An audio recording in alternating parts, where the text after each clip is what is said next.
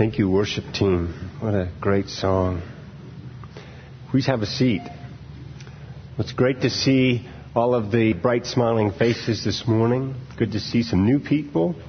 I've been away for a little bit, so I don't know whether you've been here for a while and I'm just seeing you for the first time or whether you're being here for the first time. See some people back that were a surprise. Excited to see you guys this morning. My name is Dean Hendrickson, so I'm one of the pastors here. As Dan talked about during the announcement, there are four of us Dan Hardy, Danny Evans, Chris Richards, and myself. We believe in plurality of leadership here at Windsor Community Church. Part of that is you get an opportunity to see each of us teach on a regular basis, and we think that's cool. And we think that's a neat opportunity to get to open the Word and to share that with you. And this happens to be my time to open the Word for the next few Sundays. I was on last week and I'm on for this one and the next two.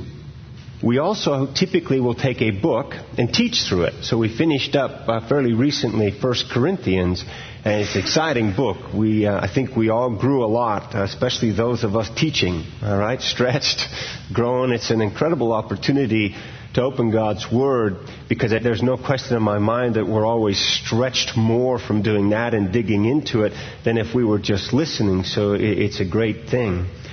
Uh, we're, however, going to take a little bit of a detour. So for the next couple of Sundays, we're going to talk about prayer, something that's really been on our hearts as a pastor's board. And we weren't sure, to be honest, where we were going to go these three weeks when I left for South Africa. So it was, you know, we, we had to let God work in our hearts and in our minds and, and guide us to this point. But I'm really excited about it and I've really enjoyed digging in.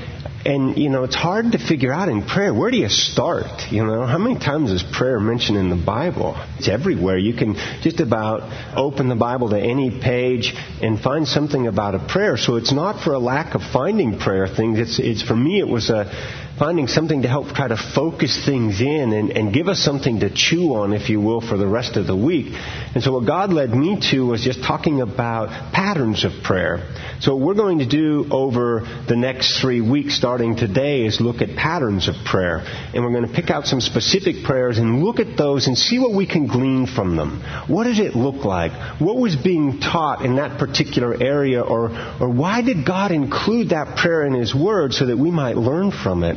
So that's my goal and my hope is that God will teach us how He wants us to interact with Him in prayer over the next three weeks. This won't be all encompassing. There is no way in the world we could teach on prayer for the rest of our lives and still never cover all of the prayers in the Bible.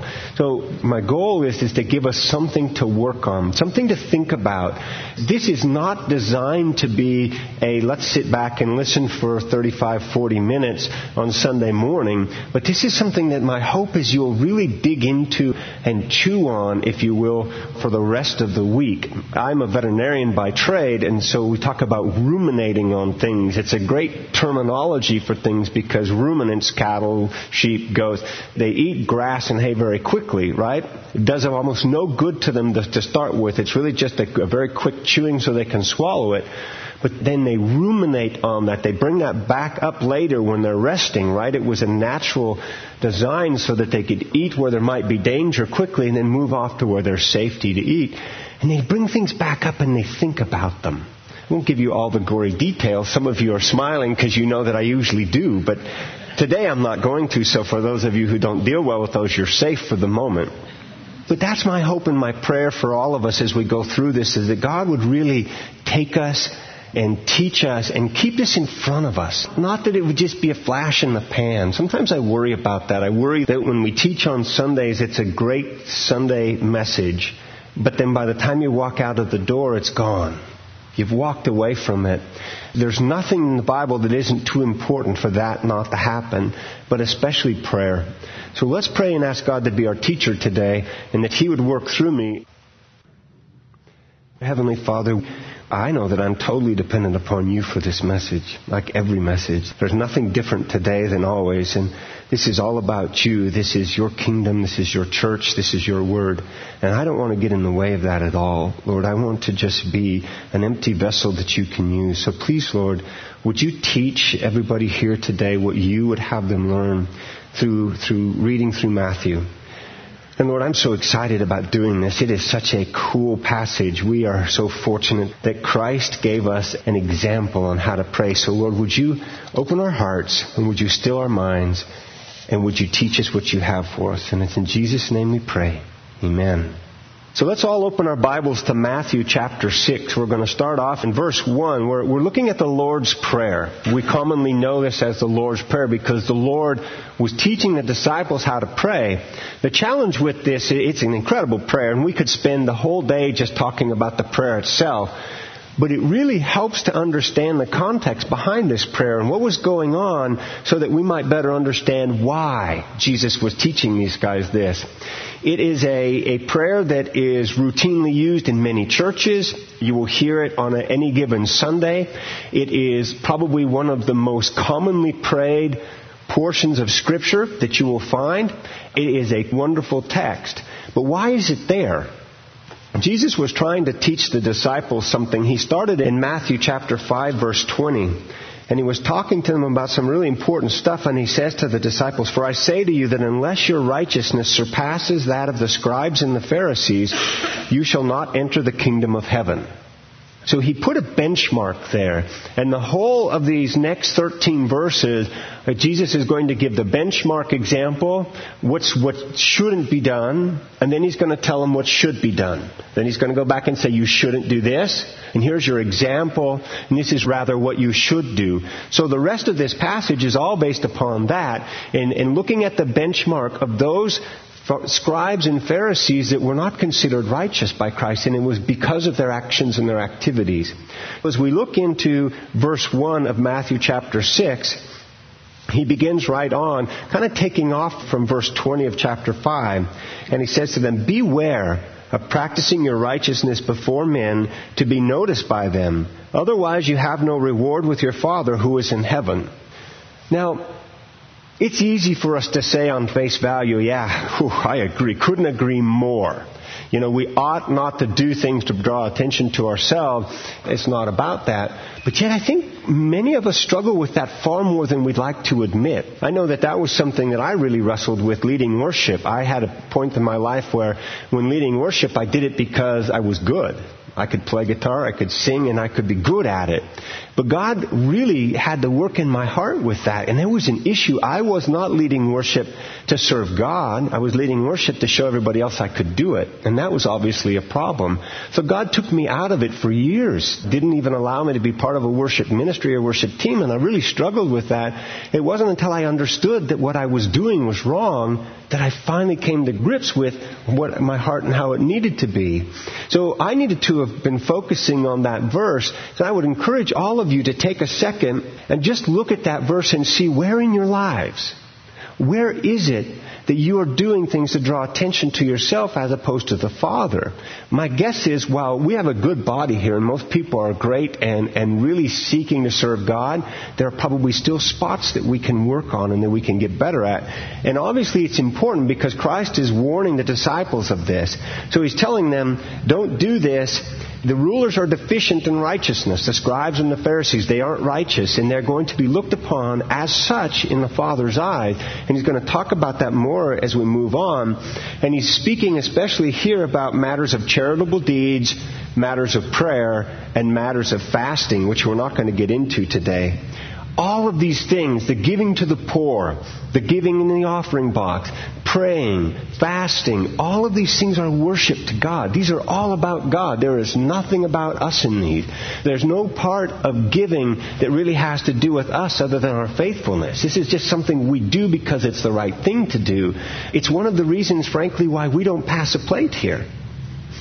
We give you an opportunity to not be tempted to throw a wad in the plate right? Uh, or to throw a lot. When I was a kid growing up in the church, we had this one guy who liked to really draw attention to himself, so he would bring change for his offering. And when the plate came by, he would drop it from about a foot, right? So we eventually had to put felt in the bottom of the offering plate in order to try to limit this person's issues.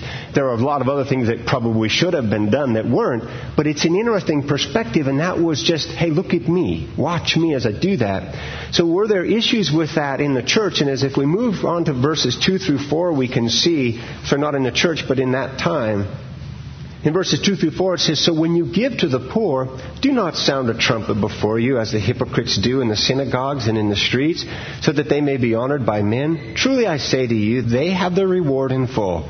But when you give to the poor, do not let your left hand know what your right hand is doing, so that your giving will be done in secret, and your Father who sees what is done in secret will reward you. What does this look like? The poor box, actually, as it's talked about here, giving to the poor, was, was called by the Jews the box of righteousness. So they had a box to give to the poor, and you would come in and you would put money in it, and they called that the box of righteousness. You would show your righteousness by sacrificing of what you had because you had much to give to those who had little. And it was something that you did that was to show your heart right? But what would happen in some of these cases, the hypocrites in this case would come in and they would announce loudly, I'm here, and I'm walking over to the box, and I am depositing something in the box. Everybody notice me. Right? So that was the heart of these people. It wasn't that they didn't have plenty. They did. They had lots. And it wasn't that they were giving. That's good. And even giving in the wrong pretense is better than not giving at all. But it's not as good as giving with the right heart. And so the concept here was don't do that. Don't draw attention to yourself. Walk over quietly. Take it and put it in as you go by. Nobody the wiser that you were even there. That's the heart that's giving, because then you're really giving sacrificially to the poor, right? Because nobody knows you gave. Only you and God. Your audience of one knows that you gave. And that was the concept there. Hypocrites, actually, the origin of the word hypocrites was from the Greek theater. And they described a character who wore a mask. It's a very fitting description, isn't it? So we put a mask on. I'm holy, I'm righteous, and I'm giving to the poor. How about you, Chris? Did you walk over to the box like me and give money in and give to the poor? It's putting on a face. It's putting on a persona, if you will, that is wrong in most cases and probably not even accurate for the person because most of these people, while they gave money to the poor, probably resented it the entire time they were doing it because they'd rather keep it for themselves. So they gave it because they wanted to draw attention, but they didn't really want to help the poor. So they were putting on a mask or a persona that didn't really fit who they were, but they wanted people to think of them as that. And the fascinating part to all this to me is, of course, it backfired horribly because Christ looked at them and said, You're a hypocrite. Can you imagine the look on those guys' faces when they heard that? You hypocrites. Now, who were the hypocrites? Who were they? Well, it doesn't name them in chapter 6. It doesn't name who they are, but if we go on to chapter 23, it talks about the hypocrites being scribes and Pharisees, or if you will, the scribes and Pharisees being hypocrites. And that was a problem. So they don't give out of duty or of doing what is right, but rather they give out of pride and self glory, out of vanity. Look at me. Aren't I special? Don't I have a lot to offer you? It's a danger of being a, a teaching pastor. Right? It's a danger of being a worship leader. It's a danger of being a Sunday school teacher. The danger of me coming to you and making it seem like I honestly have something to offer you. That you are fortunate to have the ability to sit under my tutelage. Right? That is a real danger, and we can smile about it, but pastors are falling left and right because of that, that pride issue. They're put in a position where you are looked up to. And you can't stop and recognize. No, they're looking up. You're not looking up to me. You're looking up to the Father. I just happen to be standing between you for this short moment of time. But I don't bring you anything. I don't have anything to offer you, but maybe some time and maybe some diligence. But even then, it's God who gives you the message. It's so amazing to me how many times I will be prepared to stand up here on a Sunday morning and God will give a completely different message than I planned on. It'll use the same text. He'll use the same concept, but it will come out completely different with different emphasis and things. And I, I sometimes sit back and think I, it was almost like I was sitting with you. I wasn't here at all. I was learning right alongside you because the whole time I was speaking, they weren't my words. That's when I feel like I'm really used. When it works just like I planned it, I feel like you guys have been cheated because you didn't get what was best. But the concept here again, we don't want to take these things for ourselves. What about this? They will have their reward. If you look at this in the last part of verse 2, it says, Truly I say to you, they have their reward in full. Doesn't that sound like a positive thing? Doesn't that sound good? You're going to get rewarded for this kind of behavior. What do you think? Does that sound good or bad? It's an interesting part. The perspective is you're going to stand up before men, you're going to walk over, and you're going to make a big to do out of putting your stuff in the box, and your reward will be that the hypocrites that are just like you will look up to you, but nobody else. That is your full reward. Congratulations. Way to go, guys. They're not talking at all about the reward of Christ, the reward of God in heaven. And not it at all. It doesn't come in. It is the reward of fellow self-seeking people. That is your reward. Now, isn't that great to have those people looking up to you? You have really arrived when that happened. On the contrary, what we're to do, to do it in secret. We're to walk by the box, drop it in, and walk on. No big deal, no fanfare, nothing going on. It's not between me and Dan Hardy or Chris or anybody else in this body. It's between me and God.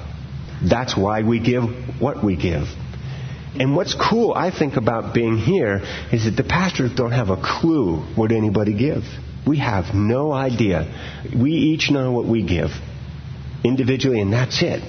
Because we don't ever want to breed into you guys hypocrisy of wanting to please us. And that's important. God sees in secret in Matthew 6, 6. He talks about that again. We're going to hit that. Matthew 6, 18, Jeremiah 17, 10, Hebrews 4, 13. God knows everything. There is nothing that goes on that God doesn't know. He knows our heart every time we do these things. But let's dive into the praying part of it and see what God has to teach us there. In verses 5 and 6, he's talking about where people pray. He says, When you pray, you are not to be like the hypocrites, for they love to stand and pray in the synagogues and on the street corners so that they may be seen by men. Truly I say to you, they have their reward in full. We'll go right back to that. Good for them. But you, when you pray, go into your inner room, close your door, and pray to your Father who is in secret. And your Father who sees what is done in secret will reward you. It's the same thing as giving of the alms. Don't make a big deal of it. Now, is it wrong? And this is where people go wrong, I think. Well, we should never pray in public. We should never pray in a group because that's wrong. It says so right here. It doesn't say that. He says, What is your heart when praying? There's nothing wrong with praying on a street corner. There's nothing wrong with praying in a church or a synagogue. There's nothing wrong with praying in a group if your heart is right. If you are doing this to glorify God, if you are doing this to bring attention to Him, there's absolutely nothing wrong with doing any of those things. However, if your desire is to bring attention to yourself, don't I sound good? I'm going to use my radio voice when I pray so that everybody, you know, feels good about me being on the radio or whatever. That's not the concept behind this. That's not what God wants for us. In prayer, even more so than giving, we are to be sincere because this is an act of communication with God personally, individually, one on one. It's important that we do it appropriately. It's fascinating to me when you look at this. When he talks in verse 5, he says, When you pray. It was assumed that the disciples prayed. There was no question. Christ assumed they were praying. Matthew Henry in his commentary has this great line You may as soon find a living man that does not breathe as a living Christian that does not pray. I'm not so sure. I'm not so sure. I would love to believe that was absolutely accurate, that in our modern day church, that we would be as involved in praying as we are in breathing. But I'm not absolutely convinced of that. And you know why I can say that? Because every morning I get the opportunity to look in the mirror at someone. And I know that that's, that's an area I struggle with, that I need to do more of. We need to be careful with these areas. The, the hypocrites chose the synagogues and the street corners for one reason. That's where the people were. In fact, if you go through the text and looked at it, it talks about the broad streets. It's talking about the main streets. It's not just the street corner. He's talking about the big ones. It's it's where everybody's coming through, where everybody's going to be at. In the synagogue when everybody's there, not when it's empty, but when it's populated. And that was a heart with these guys. So it's not a bad thing, again, to pray in those areas. It's a bad thing to pray with a heart that loves to be heard. I want everyone to hear me. I want everyone to look up to me. I want everyone to think I am the greatest prayer in the world.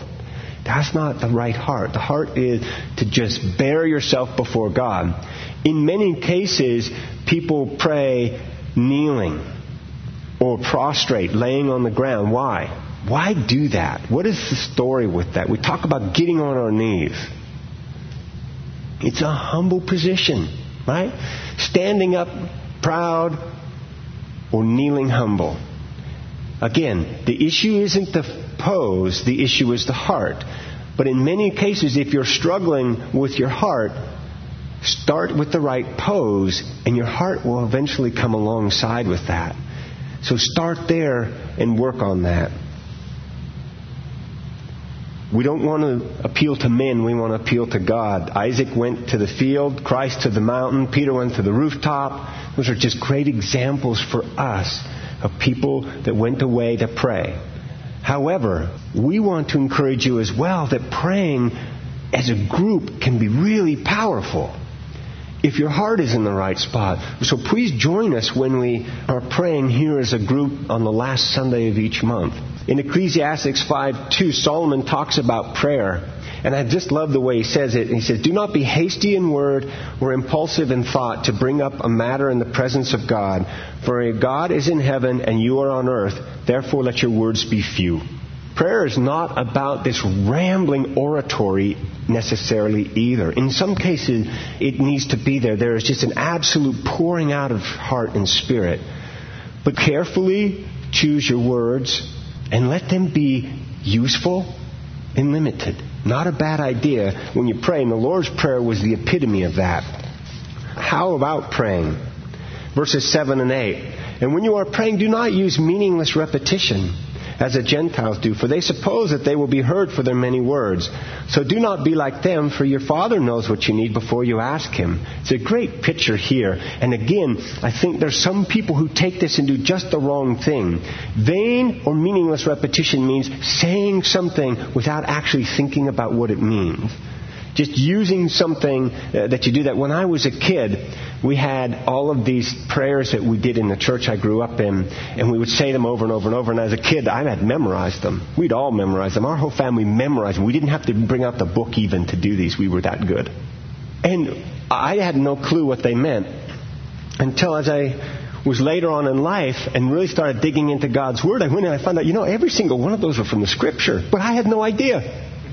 The guy who was leading them, I'm pretty confident, had no idea that they were scriptural.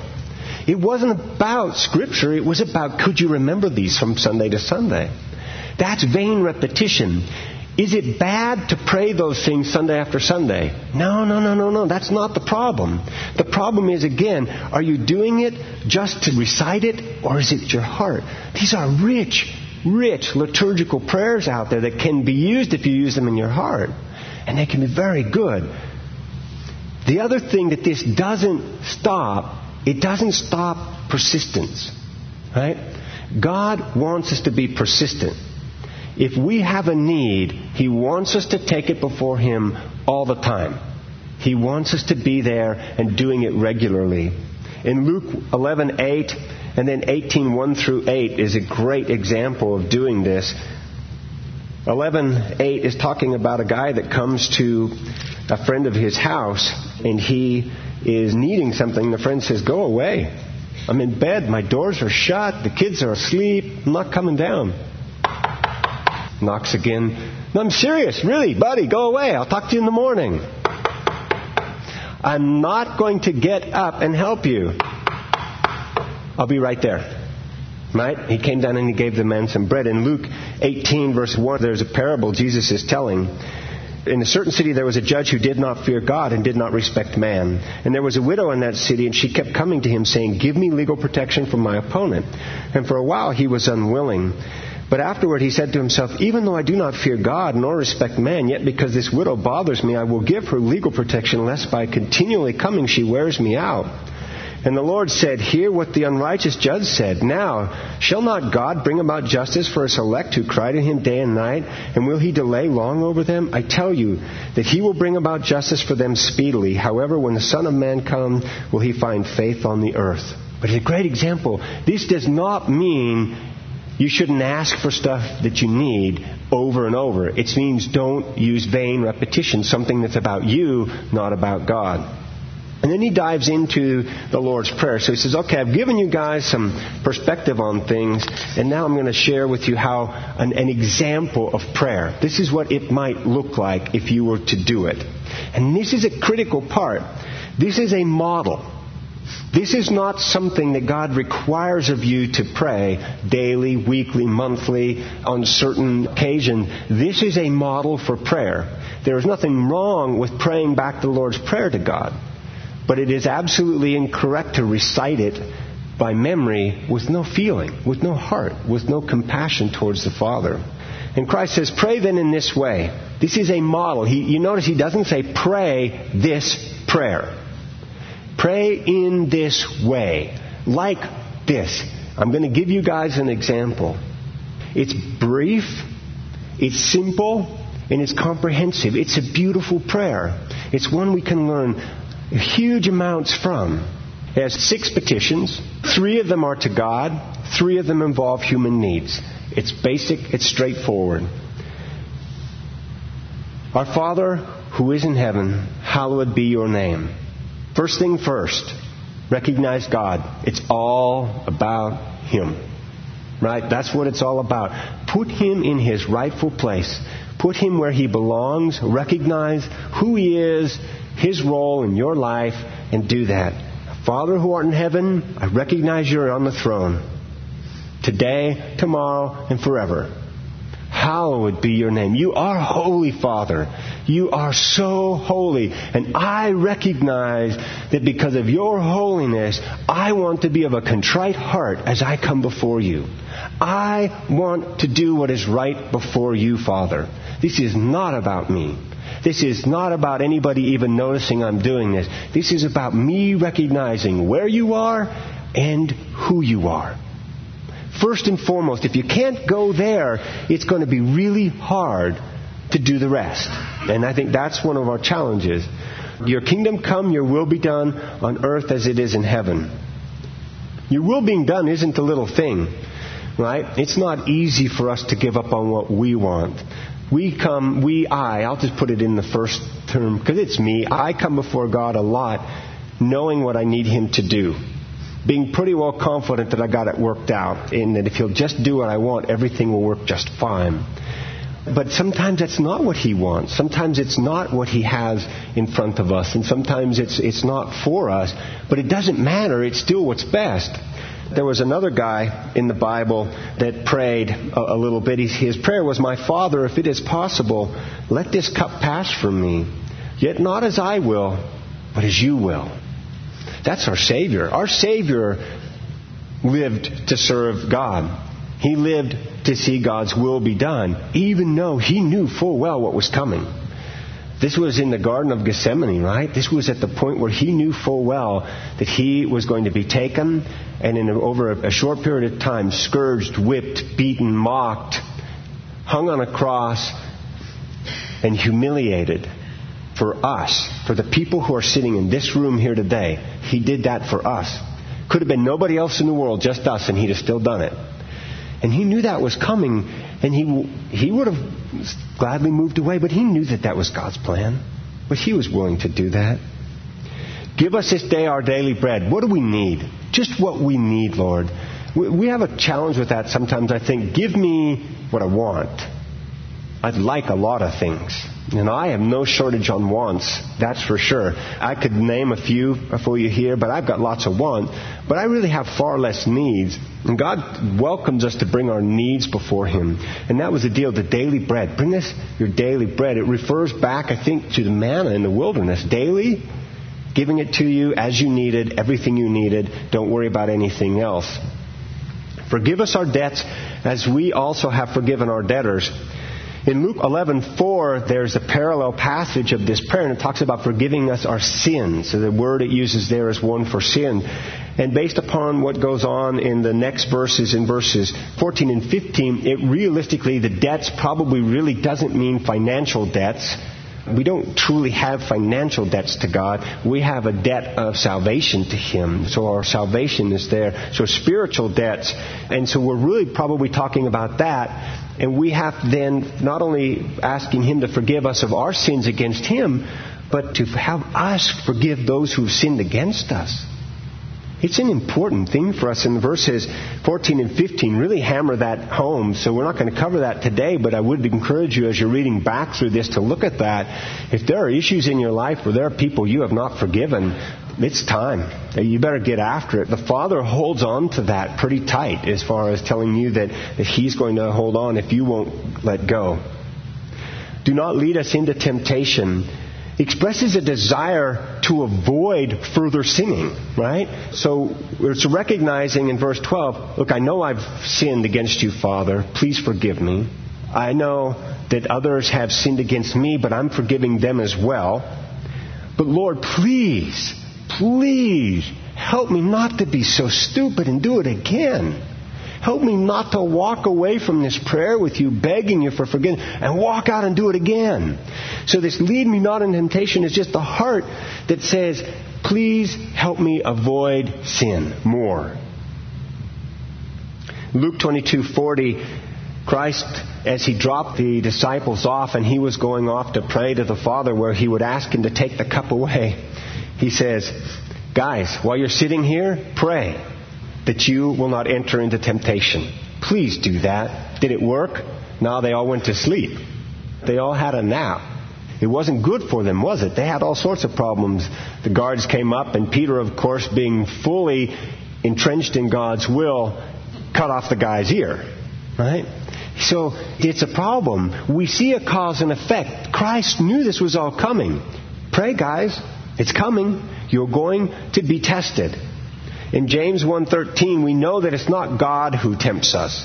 It's the devil, but God allows it. And James says, Let no one say I am being tempted by God, for God cannot be tempted by evil, and he himself does not tempt anyone. However, he does allow us to be tempted. If you look at Job, Peter are great examples. In Luke 22, 31 and 32, Christ says, Simon, Simon, behold, Satan has demanded permission to sift you like wheat. But I have prayed for you that your faith may not fail. And you, when once you have turned again, strengthen your brothers. What did Christ know through all of that? He knew that Satan was going to sift Peter, and what was Peter going to do? He was going to book it. He was going to flee.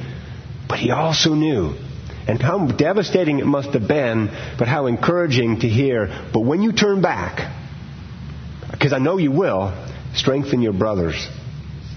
So what does it all look like as we pull this all together? What is the summary of what we learned from Matthew 6, especially verses 9 through 13, but all of the first 13 verses?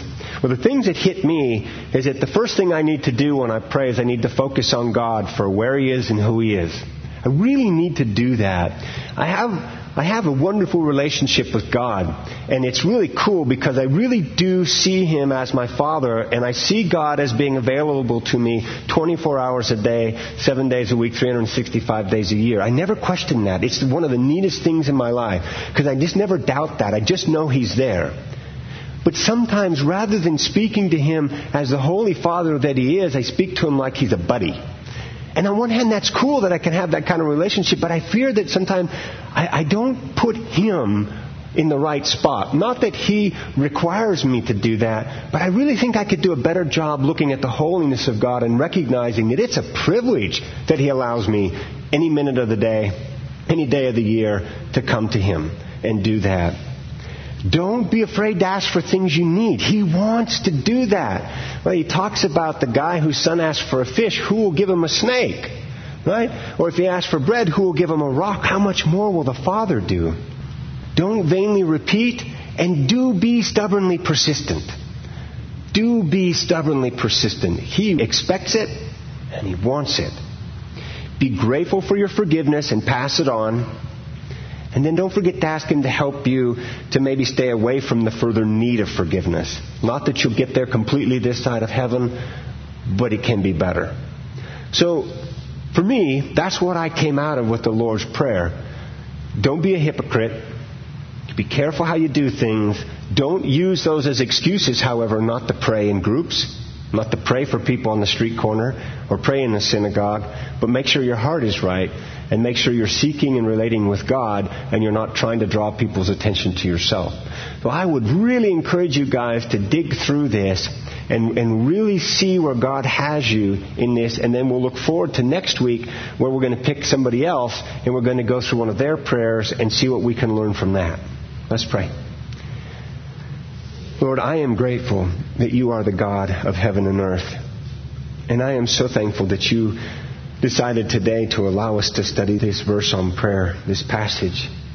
I'm especially grateful that you allowed me to do it. I know anybody could have, and I'm grateful that you let me. And I know, Lord, that I have grown in my desire to connect with you through this, and I can't wait to study for the next couple of weeks and even grow further in that desire. Lord, would you put in each of our hearts a yearning to connect with you in prayer, to connect with you in that fashion, Lord, that we can meet with you, that we can speak to you, that we can show our love for you. And Lord, that we can show you our needs and the needs of others in this body. And I know there are people here that are hurting, Lord. There, there are people who are ill. There are people in the hospital, and there are other sorts of situations. And you know all of them. And I know you know the needs. But I'm so excited that you want to hear from us anyways. So thank you, Lord, for this opportunity to open your word. And I just pray that you will be with us as we go through remembering Christ and his death on the cross through communion, and that you will guide us there. And it's in Christ's holy name we pray. Amen.